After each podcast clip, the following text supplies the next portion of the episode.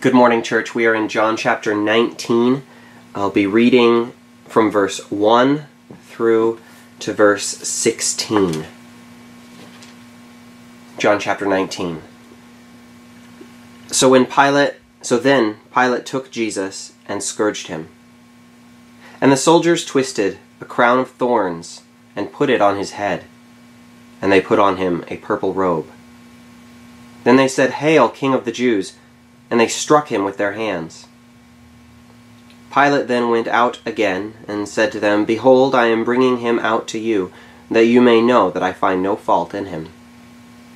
And then Jesus came out, wearing the crown of thorns and the purple robe. And Pilate said to them, Behold the man. Therefore, when the chief priests and officers saw him, they cried out, saying, Crucify him! Crucify him!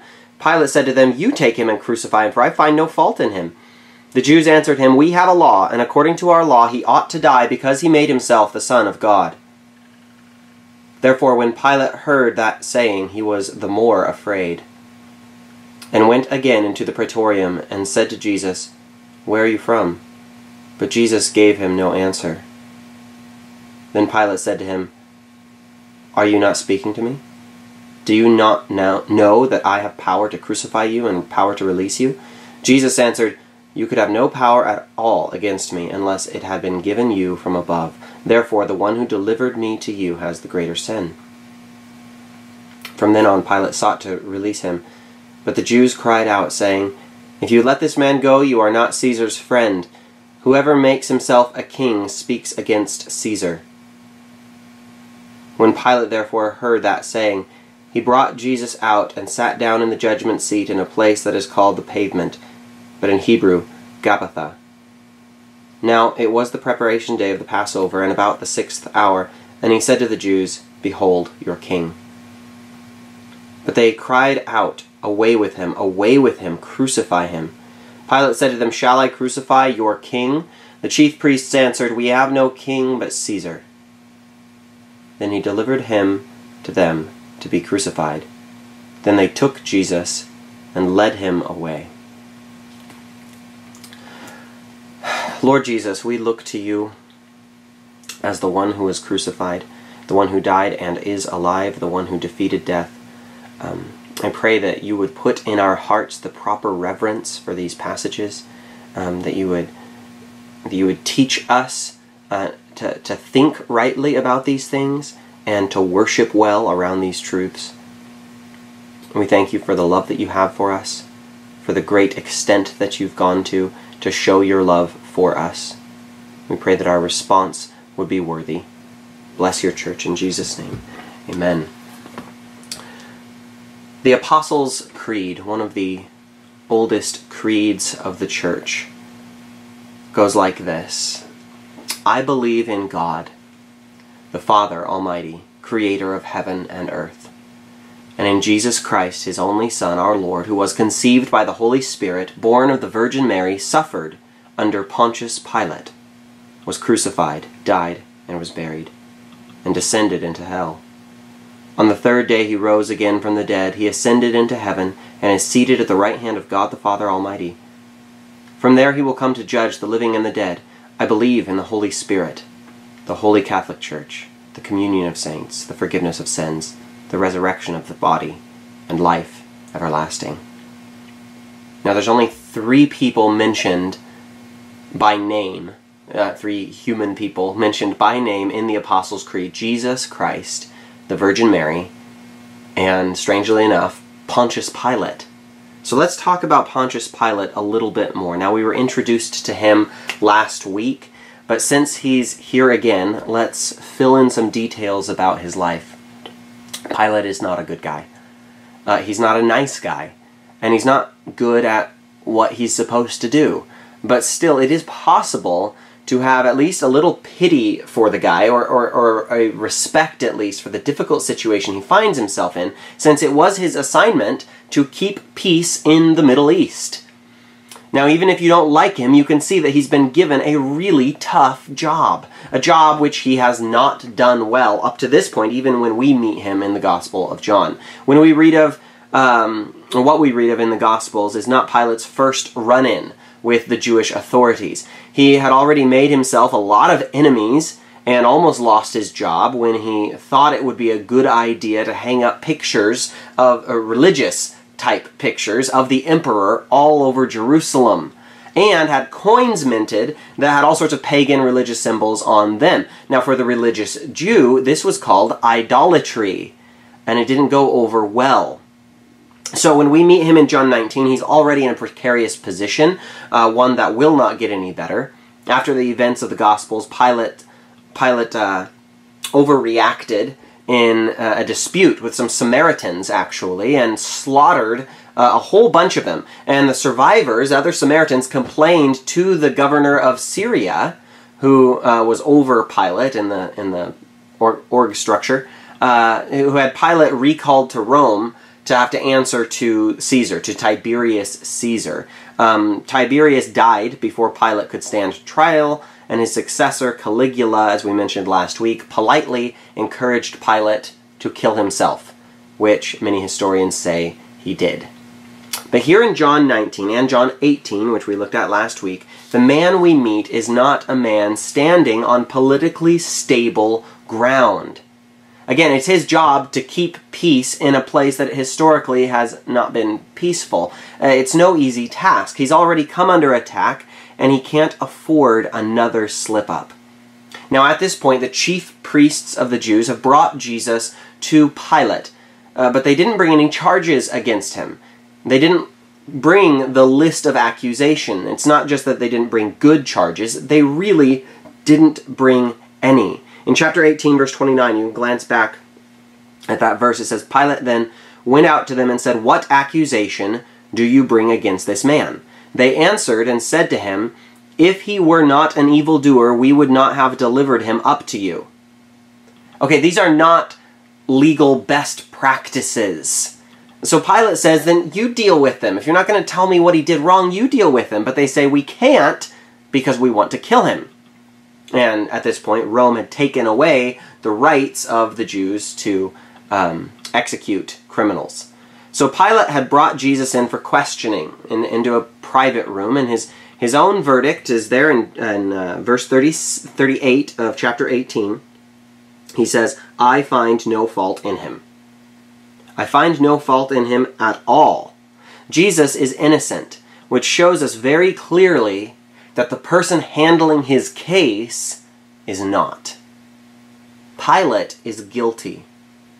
And in this passage, in this entire chapter, we see Pilate's guilt uh, be established. We can be sure that he is not innocent. I'll remind you of something that we covered before. This entire section of Scripture, beginning with the arrest of Jesus and on to his burial, it is of an upside down nature. It looks to some that Jesus is the victim, but he's actually the one with all the authority.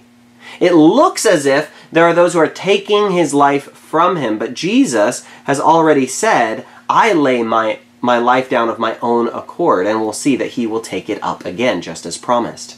It looks like Jesus is on trial, and in a sense that's true, but the, the, the more full truth is this everyone else is on trial. The disciples, the Jews, the Romans, everyone. And in the end, everyone comes out equally guilty. And Pilate looks like the classic guilty party here. His first tactic is bartering, knowing that Jesus is innocent, knowing as he does the injustice of what is taking place. He first offers Jesus to the people as a sort of lesser injustice in the Barabbas trade, which we uh, finished up with last week. You can look at the um, last two verses of chapter 18 for the details. Letting a criminal go free is also an injustice, but it would be a lesser injustice than having the innocent punished. I'll repeat that. Letting a criminal go free is an injustice, but it is a lesser injustice than having the innocent punished. But the, the crowds, influenced as they were by the chief priests and leaders of the people, they want Barabbas to go free, and they want Jesus to be killed. A double injustice. Next, Pilate tries another tactic. Uh, they have already asked for his life. They want Jesus killed, and, and Pilate is unwilling to to obey their wishes at this point. We know that Pilate doesn't want to kill Jesus. So now we come to verse 1 in chapter 19. It says, So then Pilate took Jesus and scourged him. He doesn't want Jesus to die. He doesn't want believe that Jesus deserves to be killed, but he is still going to punish him even though he finds no fault in him at all. This is a sentence being passed on Pilate. We see him as the unjust leader that he is. Now we know from verse 4 coming up, which we've read, and verse uh, 38, where he says, I find no fault in him at all, that Pilate still doesn't think Jesus is guilty. He still has no reason to kill Jesus. Knowing this, we have to rethink what we're usually taught or what we usually imagine when we mention the scourging of Jesus. Now, believe me, I don't mean to downplay anything about these horrible events. Uh, we shouldn't soften things that are meant to be difficult. This is uh, a, a, tragedy and a, a, a horror story, really. And, and we have to accept that. We have to see this, that these are not beautiful things happening here. We can't gloss over them and put them in beautiful lighting and make it artistic. This is, this is ugly stuff. So I don't want to downplay what's going on here. However, there is a tendency to exaggerate and dramatize these events in order to evoke even more of a visceral reaction. Um, so in what you've, you've probably been told and maybe seen portrayed in, in artwork or film is that the scourging was done with something like the cat of nine tails, sharp bits of bone and metal attached to leather cords, tearing flesh from bone, and even exposing the internal organs. Now, this was one type of scourging. That type of torture did exist, but it was used sometimes as a death penalty. Um, there, there were at least two other kinds of scourging, one with a normal whip, another with flexible rods, and these were more mild forms of scourging.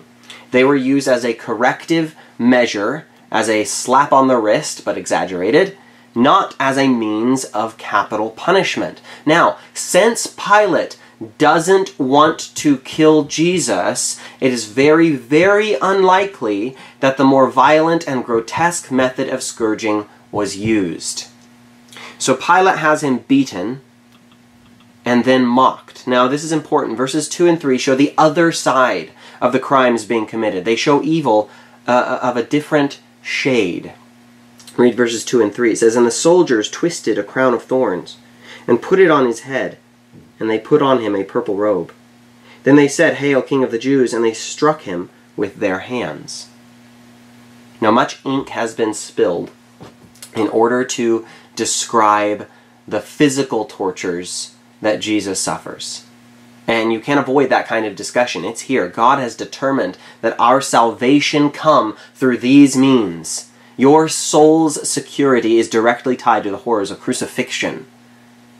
But much less time is spent in considering the non physical tortures of the whole event. The open handed slap of the servant of the high priest in the last chapter would have begun this humiliation. Peter's denial. Judas's kiss um, also, these, these are things that cut deeper than whips.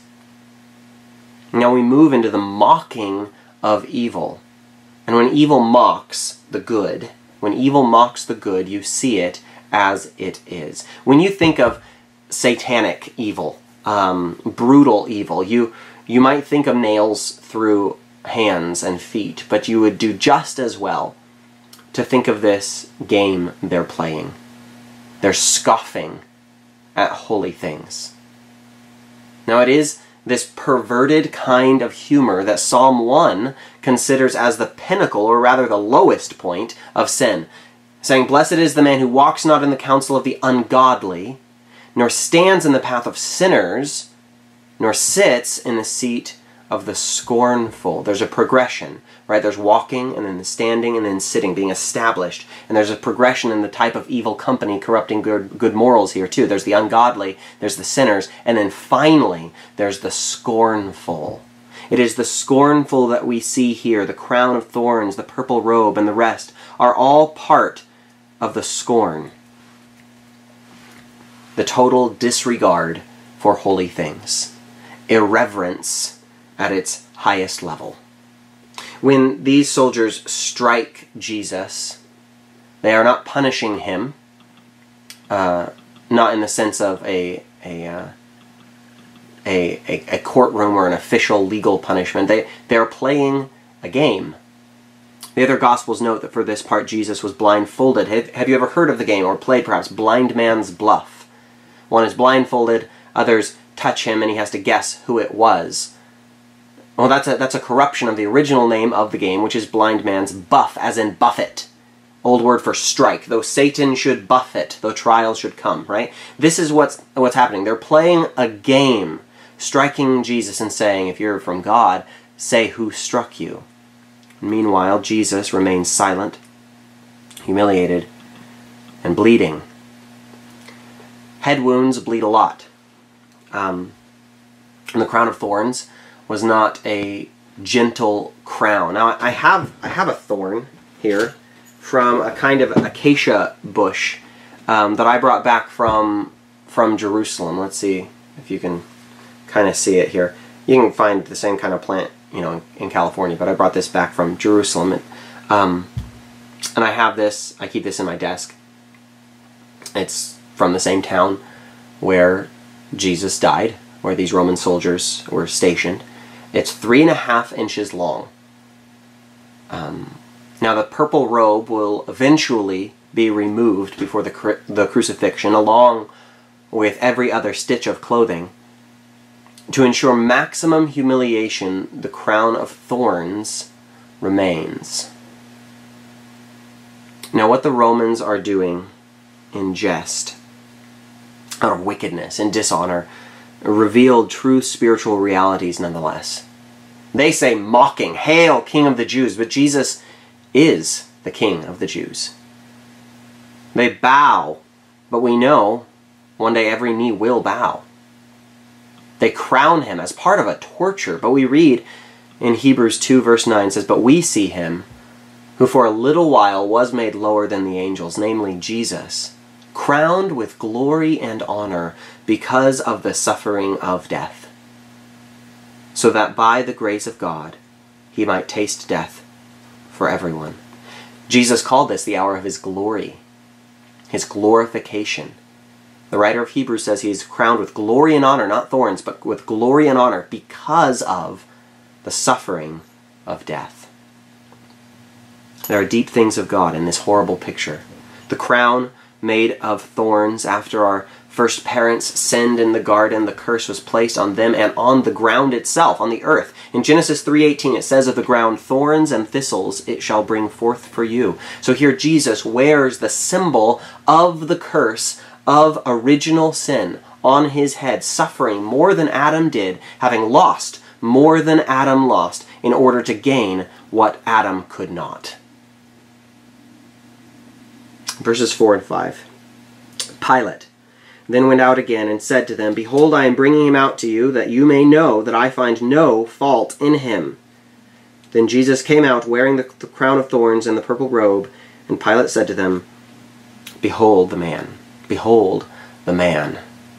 Now Pilate repeats his verdict the man is innocent, which means, of course, that the guy who just ordered him to be beaten, tortured, struck, mocked, crowned with thorns, that man is the man at fault. Now, why would Pilate go to all the trouble? Why would he do this? Well, for on the one hand, he needs to appease the bloodlust. He needs to show the crowds and their leaders that he has taken their complaint seriously. Uh, the scourging, the whipping, was done not only as a punishment at times, but as a means of interrogation. So he needed to make it look like he really questioned Jesus about all of these important matters. He wants to show them that this is a punished man, that Pilate has taken care of things, and perhaps he means to appeal to their sense of compassion, if they have any, in showing them the humiliated subject before them, in showing Jesus with the robe and with the thorns and with the blood.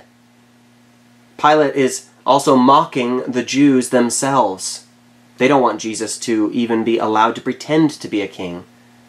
Pilate isn't just mocking Jesus, but the very idea of a Messiah or of a king of the Jews existing at all. This kind of mockery will be shown on the sign placed on the cross, the King of the Jews. And the priests will complain and say, No, but say he said, I am the king of the Jews. But Pilate will leave it there in order to sh- throw shade in both directions at once, at Jesus and at those who want him dead. In saying, I find no fault in him, he is saying, in one way, You did this, not me. Which will be Pilate's angle the entire time, trying to shift blame, trying to wash his hands, and being about as successful as Lady Macbeth. Verse 6 Therefore, when the chief priests and officers saw him, they cried out, saying, Crucify him, crucify him. Pilate said to them, You take him and crucify him, for I find no fault in him. Pilate here is being sarcastic. He knows that they can't crucify Jesus. They aren't allowed to, and honestly, they probably couldn't stomach it. This, the, the art of that torture was, was Roman, not Jewish. And for the third time here, Pilate says that Jesus is innocent. And while he may be able to convince himself that he's doing the right thing, that he's speaking justly and saying what's right, the more he confesses that Jesus is innocent, the more he is admitting that he is not. And this crowd is certainly not either. They call to crucify him. And this call for crucifixion is man's unbridled hatred towards God being expressed. And of course, that is what we're witnessing in the entire chapter, in the entire scene. Hatred being given its place, given room to move about and fester and grow. And then murder inevitably comes as the result. Jesus has told the people in the Sermon on the Mount the one who hates in his heart is guilty of murder. Because if hatred is allowed to move about freely, murder is the result. These chapters tell us of the murder of God but it reveals the motive behind it, the heart condition, the essential problem that exists within the heart of the unregenerate. Man hates God. Man is a murderer. Man hates God because God is our competition for authority. The crowd, and specifically the leaders who are stirring up all this trouble, try to explain themselves in verse 7. The Jews answered him, We have a law, and according to our law he ought to die because he made himself the Son of God. Now we are 19 chapters into, the, into John's Gospel, and we've seen that John, more than any other Gospel writer, is diligent to present Jesus as true God and God's true Son. That's how the whole book started, you'll remember. And John includes evidences for Christ's divinity from a number of different sources, from different directions. Here we see that John cites the enemies of Jesus. Just as we've seen, even the demons believe and tremble. These Jews finally bring forth a charge against Jesus when they were recently unable to do so. But look what they leave out, out here, or rather, what John leaves out, what isn't included. They don't make any mention yet of the King of the Jews. They don't say, oh, the, uh, this man says he, he's a king. No, in, in John, the whole line of thinking, that line of thinking uh, for now, stays with Pilate. The Jews are more theologically minded at this point. They say he has he has to die because he has made himself the Son of God. Now, this is a true charge, just as Jesus is really the King of the Jews. So, it, he really is and truly is the Son of God. The charges then are not being presented here as superfluous or even as fraudulent from John's perspective. John doesn't record false witnesses here. He shows the enemies of God to be knowledgeable, misguided of course, but they are knowledgeable of what they are doing. They don't say, you know, oh, he robbed the liquor store or something like that. They don't make up stories about Jesus plotting the demise of the government. They say truthfully, he says he is the Son of God. What what this does once more is simultaneously show Jesus to be true and every man a liar. Yes, they're telling the truth, but they're living out lies. They are living out a false reality where they are God and where the Christ is a criminal. While Jesus is on trial, every other party is being judged, and every other party is shown to be guilty of crimes against God and humanity. Verses 8 and 9 read like this. It says, Therefore, when Pilate heard that saying, he was the more afraid, and went again into the praetorium, and said to Jesus, Where are you from? But Jesus gave him no answer. Now look at where Pilate is again. He's not angry with this moment, he's not amused, he's not confused, he is afraid. He was more afraid, it says, meaning or indicating that he was already afraid of the situation he found himself in before this.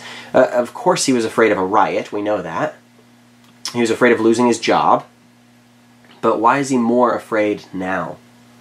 A few reasons. One, because he realized he realizes he's dealing with some very dedicated, stubborn people who've just pulled out their trump card, their blasphemy card, and he knows that they mean business now. But could it be that his fear now arises not only from the political opponents he has outside, but from the person whose life is now in his hands? This man has behaved strangely, telling Pilate that he was born to a heavenly, heavenly kingdom, that he has a divine order to testify of the truth Jesus, when questioned, became the questioner. He has been the strangest person Pilate has ever judged. But now Pilate learns that this man has claimed to be divine. Could it be that Pilate shivers a little bit because he wonders if it could be true? It seems from the story that he is at least considering the possibility because he brings Jesus back inside for more questioning. He asks him where he's from. Pilate is really looking for more reasons to let Jesus go free, I think. But the thing is, Jesus has already answered the question in verse 18, or sorry, chapter 18, verse 36. He said, My kingdom is not of this world. Jesus is not hiding his divine nature or his divine origins. So, Jesus stays silent. And we know from Isaiah that this moment was prophesied. Isaiah 53, verse 7 says, He was oppressed and he was afflicted, yet he opened not his mouth. He was led as a lamb to the slaughter, and as a sheep before its shearers is silent, so he opened not his mouth. Jesus knew that he had come into the world to suffer in this way. So he's not pleading, he's not bartering or begging, he is not trying to get out, and he has no interest in refuting the charges that were recently brought up, since, after all, they are true. He is the Son of God. In verse 10, then Pilate said to him, Are you not speaking to me? Do you not know that I have power to crucify you and power to release you? Jesus answered, You could have no power at all against me, unless it had been given you from above. Therefore, the one who delivered me to you has the greater sin. Pilate is not used to being treated like this. Jesus giving Pilate the silent treatment is making him very uncomfortable. Surely many people have begged for their life. Many people who Pilate judged in this place would have fallen to their knees, begging for mercy, not Jesus. So Pilate tries to convince Jesus of the gravity of the situation he finds himself in. He says, Don't you know what's going on here? Don't you know I'm the most powerful person in the room? Wrong. Pilate claims to have authority and power, and Jesus knows better. So, as one who was sent to testify of the truth, Jesus says this You could have no power at all unless it had been given you from above. Now, we know from Romans 13 that there is no authority except from God, and the authorities that exists are appointed by God. But when Jesus says this same truth, there's there's another ring to it. There's another level to the conversation. Jesus has already told Pilate, "You say rightly that I am a king." But then he said, "My kingdom is not of this world." The implication is that his kingdom is above this world from heaven. And Pilate has already been told, this man says he is the son of God. And if Jesus has said, "I am the king of heaven," when Jesus says that Pilate's authority is from above, he is implying that Pilate's authority is from Jesus. Pilate says, Don't you know I have power? Don't you know I have authority? And Jesus says, Don't you know that I'm only loaning it to you? Christ is in control of this entire situation. But then Jesus says something else interesting. There in verse 11, he says, The one who delivered me to you has the greater sin. He doesn't say Pilate isn't sinning. He is, obviously. But the greater sin belongs to someone else. Now, this could be Caiaphas, the, the, the priest who delivered Jesus, or it could be Judas. The word delivered has been used before in John to describe what Judas has done, delivering Jesus over to the enemies. Um, but the idea of delivering Jesus to Pilate seems to refer more to the high priest and his cronies. Um, so it could be intentionally vague here. John likes to do those double meanings, you know. Either way, whether it's Judas or Caiaphas, their sin was greater because they were sinning against greater knowledge. When Jesus speaks to certain cities in Israel, he says that it would be better in the day of judgment for Sodom and Gomorrah than for Bethsaida and Chorazin. Why? Because the Israelite cities, Bethsaida and Chorazin, saw Jesus. They saw greater evidences for God's greatness and goodness than Sodom or Gomorrah ever did. Pilate is guilty of great evil, but he is not as guilty as Judas who had seen with his own eyes the healings of Jesus, the miracles of Jesus, who had heard with his own ears the teachings of Jesus, who had received the love and the kindness of Christ. The high priest would have known better. He knew the prophecies, he knew what it meant to be the Son of Man. He and, and he knew the law against, you know, killing an innocent person. So their sins were greater because to whom much is given, much is required. Now, I believe this conversation left Pilate feeling uneasy. Verse 12 says, From then on Pilate sought to release him. But the Jews cried out, saying, If you let this man go, you are not Caesar's friend. Whoever makes himself a king speaks against Caesar. Pilate still wants to release Jesus. He doesn't want to be wrong, but he wants to be vulnerable even less. He wants to be unsafe even less. He doesn't want to crucify Jesus, who he knows to be innocent and suspects of being supernatural. But he wants even less to make an enemy of Caesar. And this is where the choice is made. Whom will you serve? This isn't just an issue of rendering unto Caesar what is Caesar's, which we're told to do, or just following orders, or anything like that. This is an issue of theology. Who is your God? The Jews bring up this issue. Jesus of Nazareth says he's king, and if he's a king, you can't be a friend of Caesar, and if you don't kill him, you are not a friend of Caesar. There's a special touch of irony here. We talk all the time about how many of the Jews, much of Israel at this time, wanted their Messiah to overthrow Rome, right? They wanted a military, a political Messiah who would save them from Caesar, but now they are speaking as if they were thrilled to have Caesar as their king. In fact, in verse 15, that's what they say We have no king but Caesar. This is political maneuvering at the highest level, and it is deceptive and it is wicked. They have never convinced Pilate that Jesus deserves death, but they do convince him that he has to kill him. This is what the end of a long road of compromise looks like. The first evil was easy, you know, maybe having Jesus beaten, questioning him. But because evil was not dealt with with a strong hand at the beginning, the sinner is now caught, unable to resist, and all the more knowledgeable of their own wickedness. Pilate is trapped. And I do not mean that he was unable to resist on a cosmic level, it was physically impossible for him to do the right thing. I am saying that he had started cutting off all his avenues of escape with every preceding compromise, and this is always the way sin works. Sin, when it is full grown, brings forth death, final and inevitable. Pilate is drifting downwards. Verse 13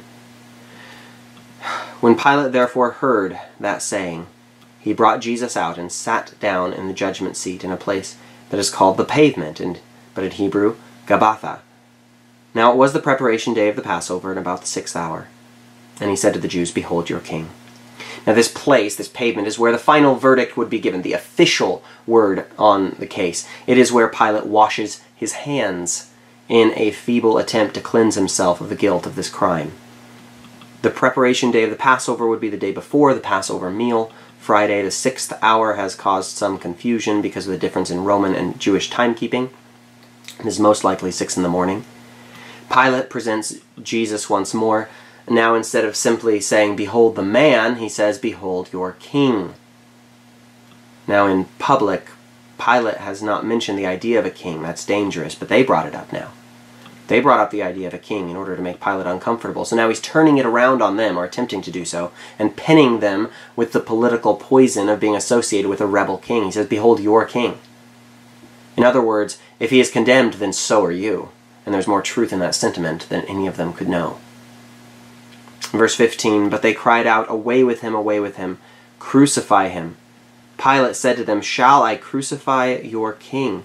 The chief priests answered, We have no king but Caesar. Then he delivered him to be crucified. Then they took Jesus and led him away. For Pilate to call Jesus the King of the Jews, and for the chief priests themselves to say, We have no king but Caesar, shows us how upside down this situation is. Everything has become backwards. Everything is off. Everything is wrong. And unfortunately, that's that's where we leave Pilate. Pilate doesn't have a happy ending, right? One Puritan pastor had these sobering words to say about this this day, and we would do well to listen. He says, You may do exactly what Pilate did. He is simply an example of a man who lacks decision of character, who does not possess the courage of his convictions, who tries to compromise with wrong, who disobeys conscience through fear of personal loss. It would be easy to despair when looking only at Pilate, but you, you can take heart because it's not who the story is about. Jesus Christ is still the one in control throughout this story. He is still the focus of this story. He is still where we are to cast our eyes. And He is still, to this day, in the business of saving souls and forgiving sinners.